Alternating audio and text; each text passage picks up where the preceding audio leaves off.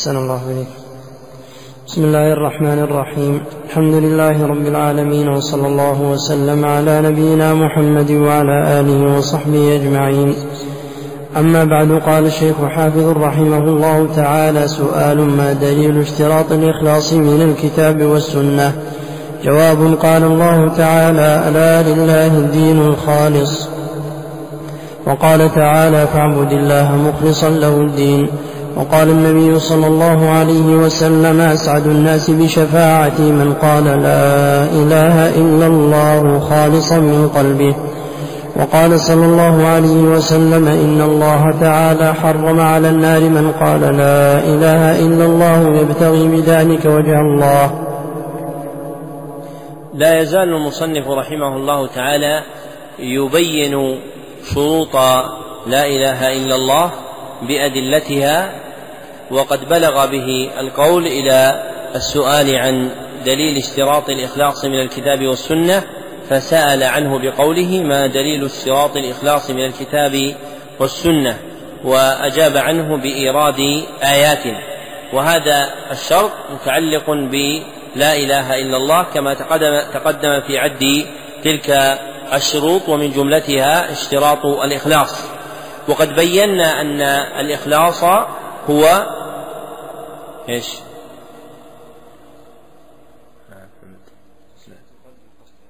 تصفية القلب من قصد غير الله. عاشا إرادة غير الله. فرق بينهم. ليش طيب؟ أيهم الصواب؟ أحسنت. الموافق في الخطاب الشرعي ذكر الإرادة. فنقول الإخلاص هو تصفية القلب من إرادة غير الله. وذكرنا بيتا في نظمه.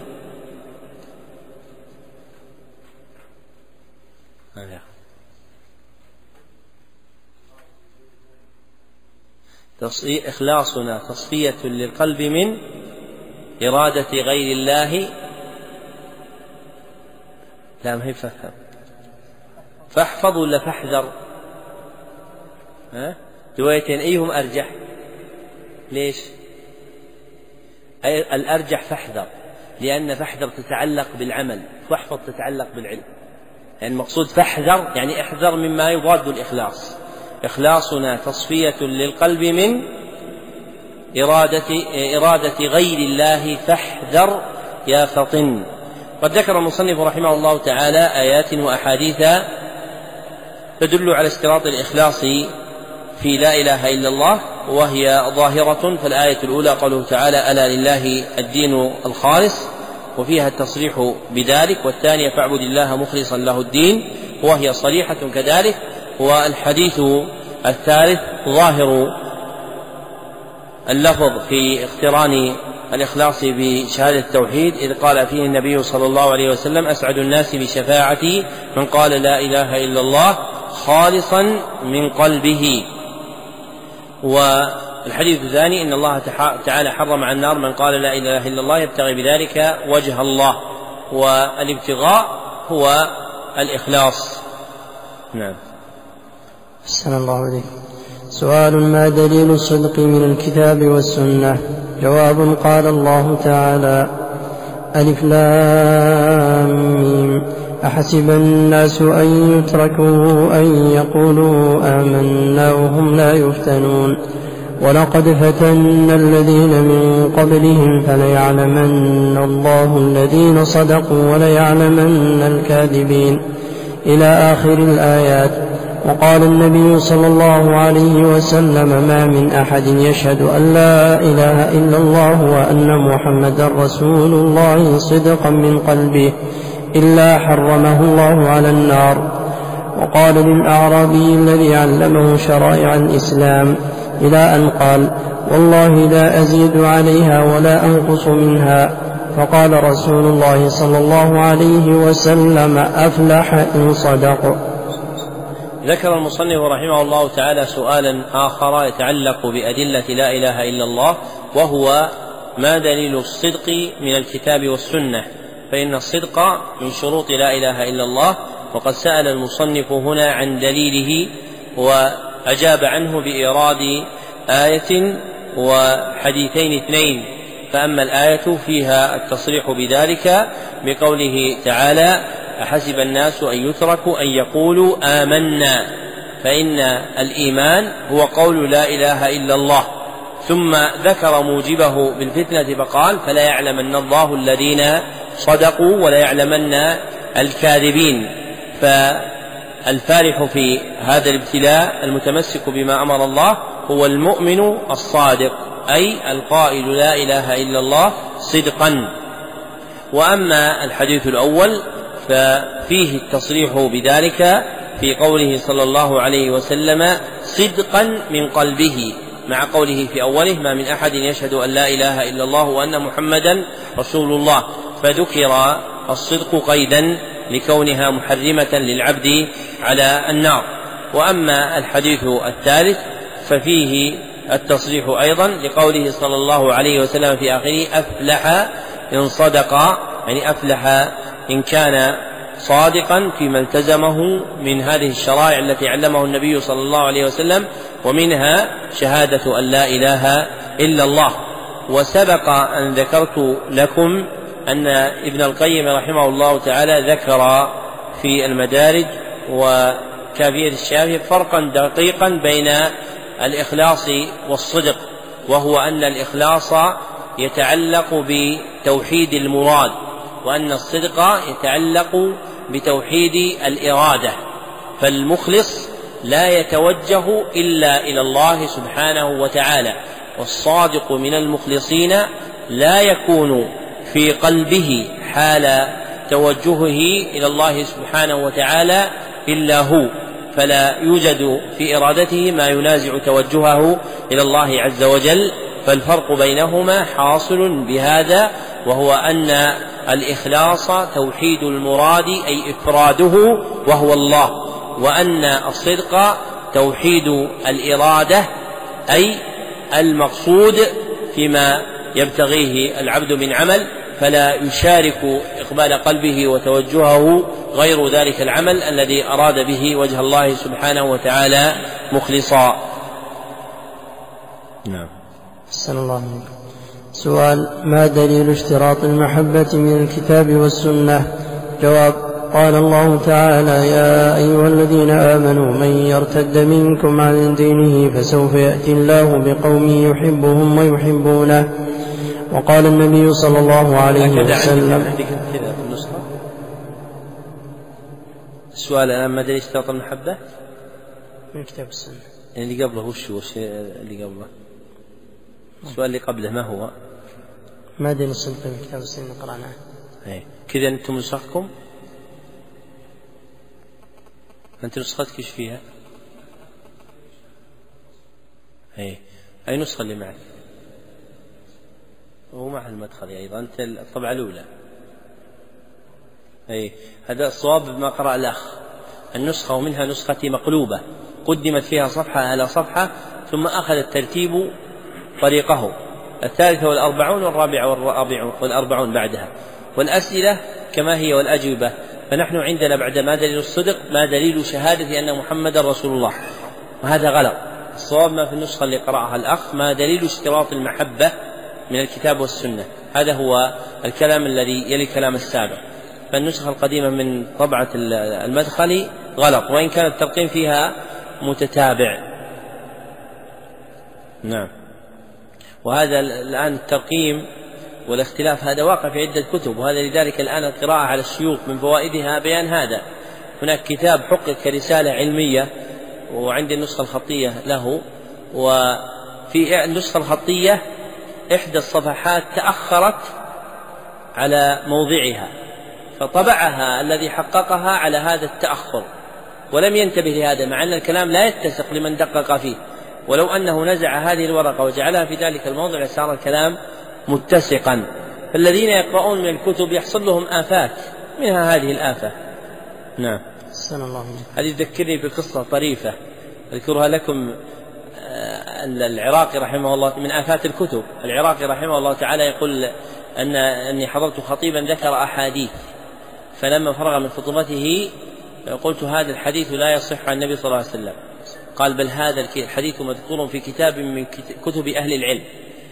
قال فطلبت منه إحضاره. قال فأحضر لي كتاب الموضوعات لابن الجوزي نعم الله عليكم قال النبي صلى الله عليه وسلم ثلاث من كن فيه وجد بهن حلاوة الإيمان أن يكون الله ورسوله أحب إليه مما سواهما ويحب المرء لا يحبه إلا لله وأن يكره أن يعود في الكفر بعد إذ أنقذه الله منه كما يكره أن كما يكره أن يقذف في النار.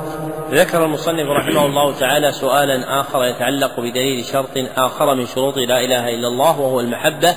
سأل عنه بقوله ما دليل اشتراط المحبة من الكتاب والسنة؟ وأجاب عنه بذكر دليلين أحدهما من القرآن والآخر من السنة. فأما دليل القرآن فهو قوله تعالى يا أيها الذين آمنوا فآخرها فسوف يأتي الله بقوم يحبهم ويحبونه. ووجه دلالة الآية على المقصود في قوله تعالى ويحبونه فإنهم يحبون الله سبحانه وتعالى الذي يعبدونه وهذا اشتراط وهذا دليل اشتراط كون المحبة من شروط لا إله إلا الله. وأما الحديث فهو حديث أنس في الصحيحين وفيه قوله صلى الله عليه وسلم ثلاث من كن فيه وجد بهن حلاوة الإيمان أن يكون الله ورسوله أحب إليه مما سواهما. وهذا ظاهر في اشتراط المحبة لأن العبد لا يجد حلاوة الإيمان حتى يكون الله ورسوله أحب إليه مما سواهما. نعم. صلى الله عليه سؤال ما دليل الموالاة لله والمعاداة لأجله جواب قال الله عز وجل يا أيها الذين آمنوا لا تتخذوا اليهود والنصارى أولياء بعضهم أولياء بعض ومن يتولهم منكم فإنه منهم. إلى قوله إنما وليكم الله ورسوله والذين آمنوا. إلى آخر الآيات وقوله تعالى يا أيها الذين آمنوا لا تتخذوا آباءكم وإخوانكم أولياء إن استحبوا الكفر على الإيمان. الآيتين. وقال تعالى لا تجد قوما يؤمنون بالله واليوم الآخر يوادون من حاد الله ورسوله. الآية. وقال تعالى يا أيها الذين آمنوا لا تتخذوا عدوي وعدوكم أولياء إلى آخر السورة وغير ذلك من الآيات. لما ذكر المصنف رحمه الله تعالى اشتراط المحبة من الكتاب والسنة ذكر سؤالا آخر مناسبا لها وهو السؤال ما دليل الموالاة لله والمعاداة لأجله؟ لأن مما يندرج تحت محبة الله عز وجل كون الولاء له والمعاداة لأجله فهي تابعة لأصل المحبة. فإن الموالاة تشتمل على المحبة كما أن المعاداة تشتمل على ضدها. وإن كانت الموالاة تزيد عن المحبة باقترانها بالنصرة كما أن المعاداة تزيد على البغض باقترانه بالنفرة فالموالاة هي المحبة والنصرة والمعاداة هي البغض والنفرة ففيهما معنى زائد عن المحبة لكنه متعلق بها فلأجل التعلق أتبع المصنف رحمه الله تعالى هذا السؤال بالسؤال السابق. فإن العبد الصادق في محبة الله يجب أن يكون ولاؤه لله ومعاداته لأجله. والموالاة لله هي موالاة من أحب الله سبحانه وتعالى. والمعاداة لأجله هي معاداة من عاداه الله سبحانه وتعالى. والذين أحبهم الله عز وجل هم رسوله والمؤمنون. والذين عاداهم الله عز وجل هم الكفرة المبطلون فيجب على العبد أن يكون ولاؤه لمن والى الله وعداؤه لمن عاد الله. وهذا أصل مستفيض وقد ذكر العلامة حمد بن عتيق في بيان النجاة والفكاك أنه لا يوجد بعد الأمر بالتوحيد والنهي عن الشرك في القرآن الكريم شيء وردت فيه آيات كثيرة مثل الولاء والبراء. وهذا دال على تعظيم هذا الأصل. وقد ذكر المصنف رحمه الله تعالى أدلة من الكتاب الكريم على ذلك. منها قوله تعالى يا أيها الذين آمنوا لا تتخذوا اليهود والنصارى الآية. فإن هذه الآية تضمنت بيان حرمة اتخاذ أعداء الله عز وجل أولياء.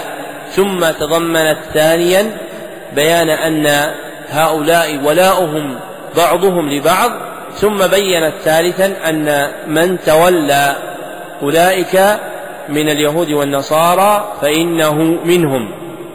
والتولي لفظ موضوع في السياق في التصرف القرآني للدلالة على وجود الميل والرضا القلبي المقتضي لمحبة دينهم. ولأجل هذا فرق علماء الدعوة رحمهم الله تعالى بين الولاء والتولي فجعلوا الولاء أصلا كليا دالا على المحبة والنصرة على درجات منه ما هو كفر أكبر ومنه ما ليس كذلك وجعلوا التولي مخصوصا بالكفر الأكبر لأن تصرف القرآن وضع فيه هذا اللفظ أي لفظ التولي للدلالة على وجود ميل قلبي ورضا بدين الكافرين.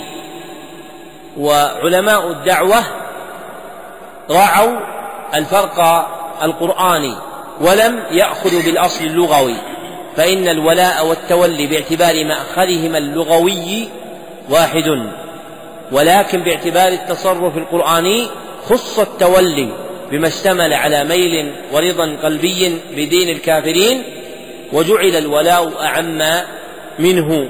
وربما اشتمل على ذلك وربما لم يشتمل. فإذا سئلت هل بين الولاء والتولي فرق فالجواب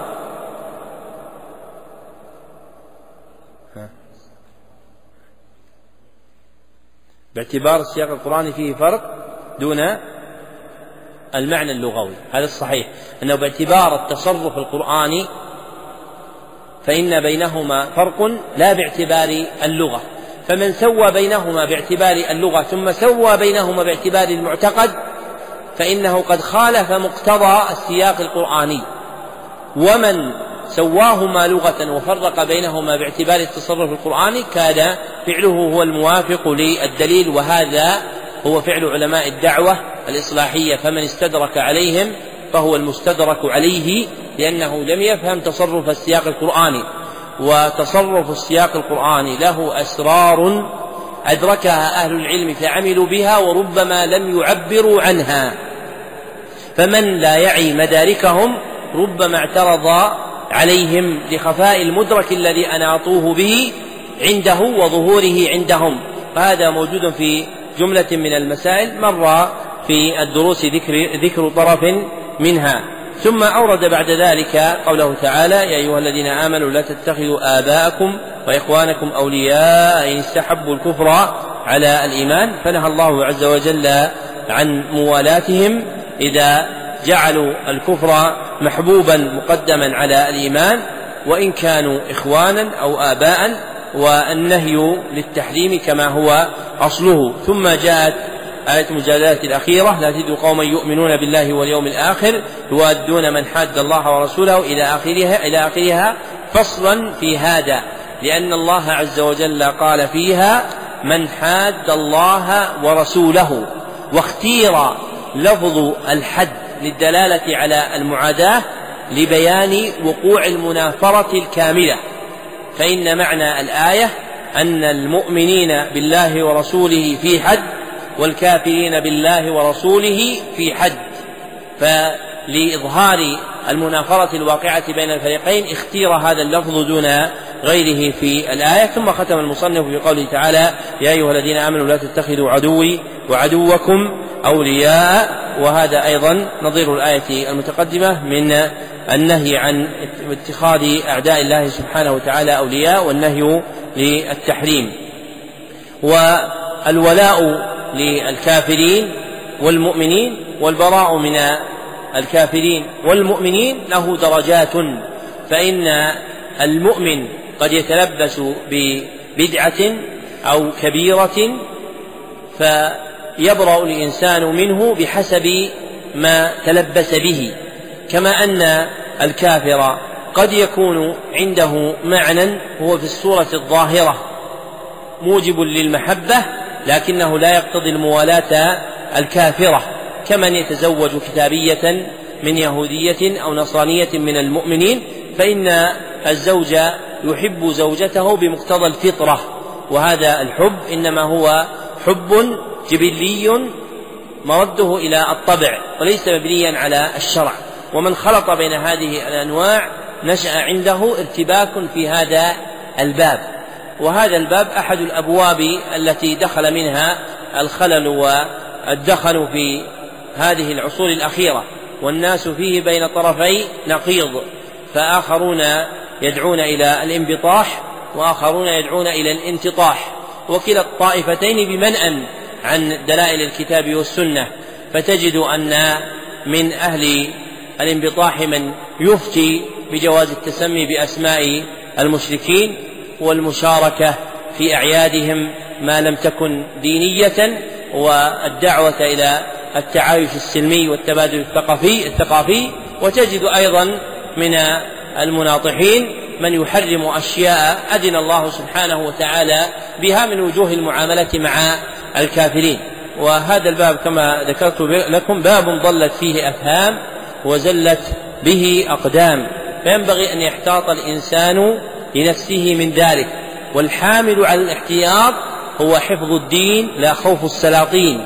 فإن السلطان يموت وأنت سابقه أو لاحقه ثم تنقلبان إلى الله سبحانه وتعالى. فإذا رقعت دينك بمداهنته أو منافرته بغير وجه حق فإن ذلك لا ينفعك عند الله سبحانه وتعالى. فينبغي أن يرعى الإنسان حق الله عز وجل وأن يدور معه. ومن دار مع أمر الله عز وجل مبتغيا رضاه رضي الله سبحانه وتعالى عنه واستغنى عن رضا الناس. ومن دار مع مرادات الناس حكاما أو محكومين في هذا البلاء في هذا الباب فإنه لا ينفعه هؤلاء ولا هؤلاء. وطالب العلم الذي تشكل عليه هذه المسائل يرجع إلى العلماء الراسخين ويلتزم بما قالوا فإنهم عن علم كامل نطقوا وببصر نافذ سكتوا كما صح عن عمر بن عبد العزيز.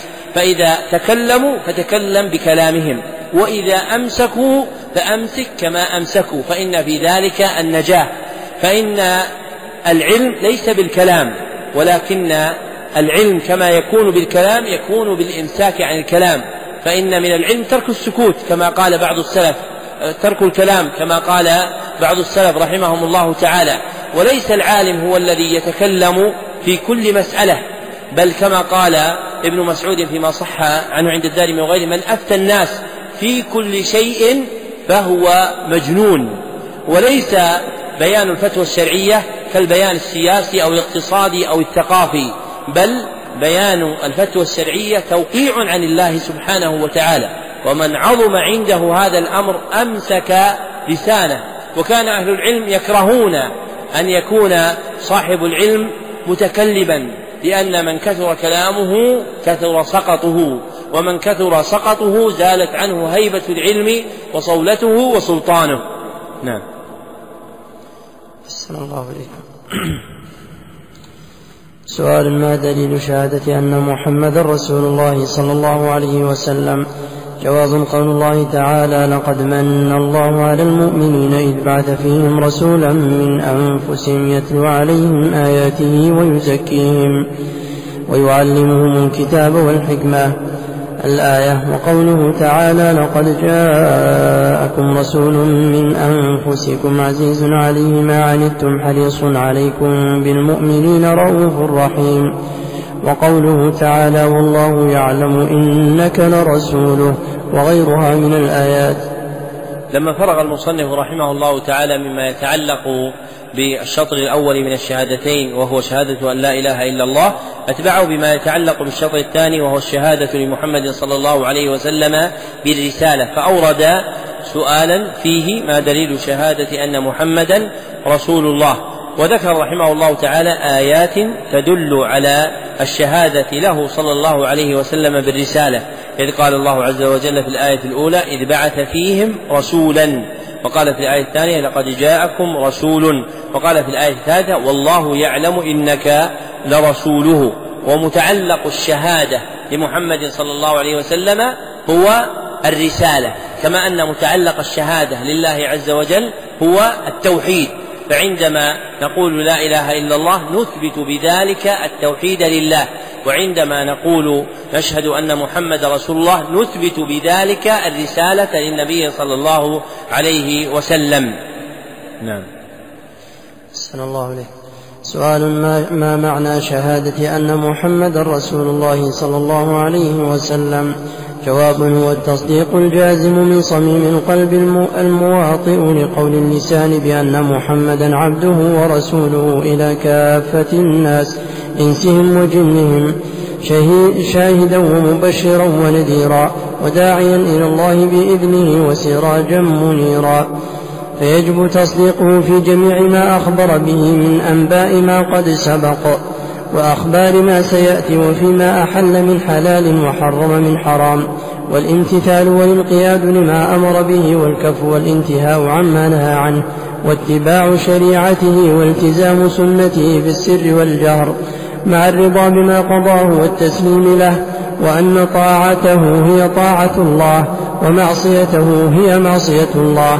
لأنه مبلغ عن الله رسالته ولم يتوفه الله حتى أكمل به الدين وبلغ البلاغ المبين وترك أمته على المحجة البيضاء ليلها كنهارها لا يزيغ عنها بعده إلا هالك. وفي هذا الباب مسائل ستأتي إن شاء الله. لما ذكر المصنف رحمه الله تعالى دليل شهادة أن محمد رسول الله دعوا بسؤال عن معنى هذه الشهادة فقال ما معنى شهادة أن محمدا رسول الله؟ وأجاب رحمه الله تعالى بجواب لا يتضمن جمعا لأن حقائق الأشياء تبين بالجمع وإنما يحصل النفع بالجمع ولذلك أوتي النبي صلى الله عليه وسلم جوامع الكلم ولم يؤت النبي صلى الله عليه وسلم مطولاته لأن التطويل يذهب بالفائدة. ومعنى شهادة أن محمدا رسول الله هو إثبات الرسالة لمحمد صلى الله عليه وسلم. هو إثبات الرسالة لمحمد صلى الله عليه وسلم. ومقتضاها إفراده دون غيره من الخلق بالطاعة. إفراده دون غيره من الخلق بالطاعة. فإن الله أمر بطاعة طاعته وطاعة رسوله كما قال يا أيها الذين آمنوا أطيعوا الله وأطيعوا الرسول فطاعة الله بالتوحيد وطاعة محمد صلى الله عليه وسلم بإثبات كونه رسولا في هذه الأمة.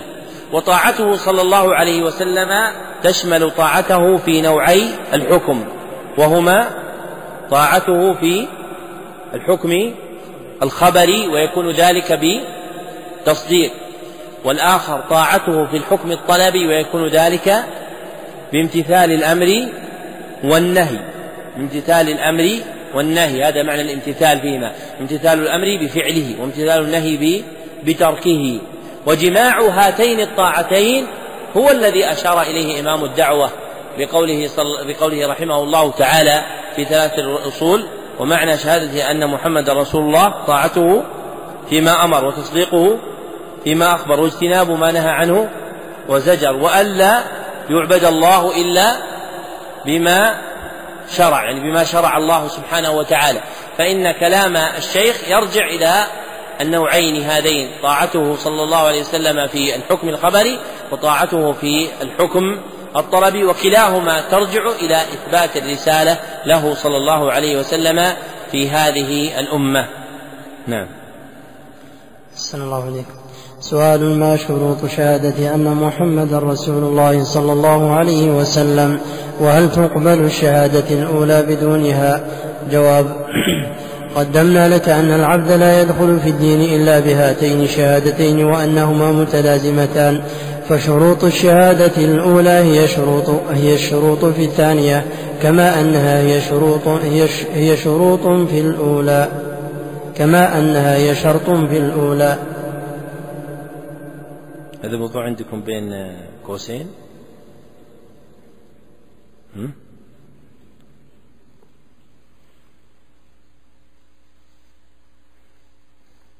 كلكم كما أنها هي شرط في الأولى ما هي بشروط في الأولى. أي نسخة لمن كاتب الحاشية كاتب إيش؟ طا يعني إيش؟ نسخة مطبوعة يعني نسخة خطية مع أنه يوجد نسخة للمصنف مع أن الشيخ الذي نشر هذا اعتنى به لكن عنايته ناقصة إلى حد كبير مع أنه وجد نسخة بخط المصنف لكن مثل وجود هذه المثل كلها مضرة بالنص من حيث بيانه. لما ذكر المصنف رحمه الله تعالى ما يتعلق بالشهادة لمحمد صلى الله عليه وسلم ختم بذكر سؤال يتعلق بشروط هذه الشهادة وهل تقبل الشهادة الأولى بدونها؟ وبين في جوابه عنها بأن العبد لا يدخل في الدين إلا بهاتين الشهادتين فهما متلازمتان مقترنتان لا تفصل إحداهما عن الأخرى.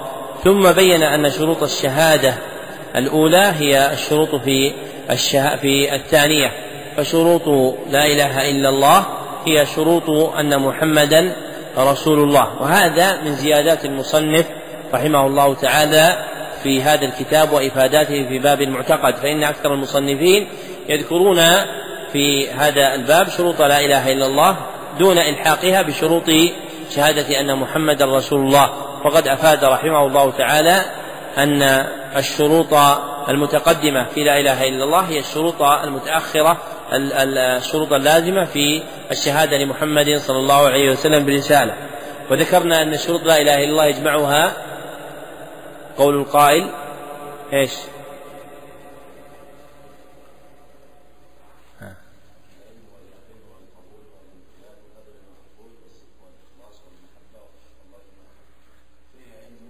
هذه من؟ هذه لمن؟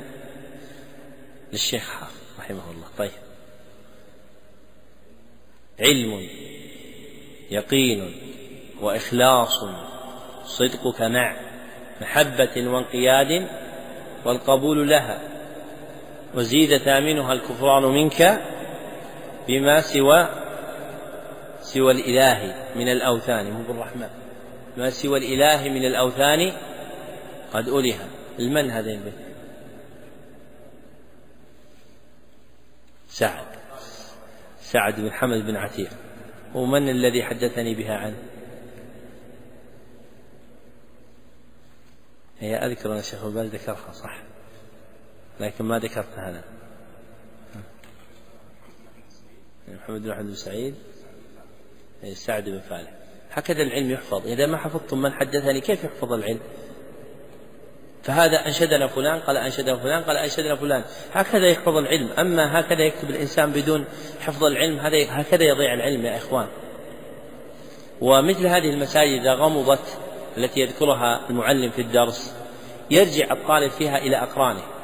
يعني مثلا إذا فاتك أن تحفظ أو تكتب من حدثني بها تنظر من أقرانك وتكتب. كذلك إذا فاتك شيء علم يقين إخلاص سقطت كلمة تبحث عن قرين لك وتنقلها منه. هذه فائدة القرين. فإن مثل هذه المسائل لا يسأل عنها المعلم لأن الإعادة ليست الواجب عليه بل الواجب على المعيد. لما كان هذا يوجد في نظام التعليم الإسلامي قبل النظام الأكاديمي فكان للدرس معيد يعيد مثل هذه الأشياء. وحيث غاب فإن الإنسان يستعين بأقرانه فيسأل ماذا هذا البيت كذا من الذي حدث حتى تحصل المنفعة من الاقتران في العلم. أما مجرد يحضر ثم سقطت كلمة لا يستعين بأحد من الحضور على إلحاقها هذا نقص في فهم المقارنة في العلم.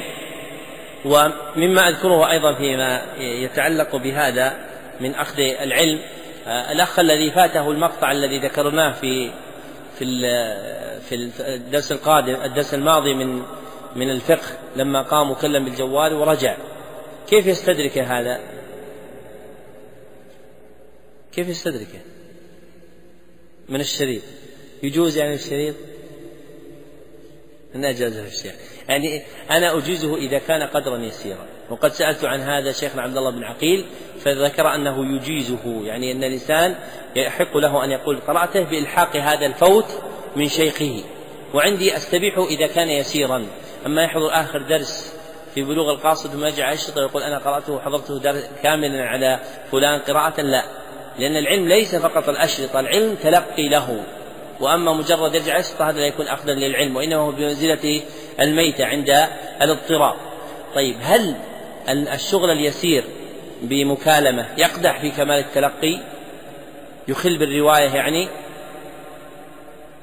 يعني مثل أحد من الإخوان كان يصلي. أنا ترى بالمناسبة أحفظ مواقف الإخوان كل واحد يهتم, يهتم بنفسه.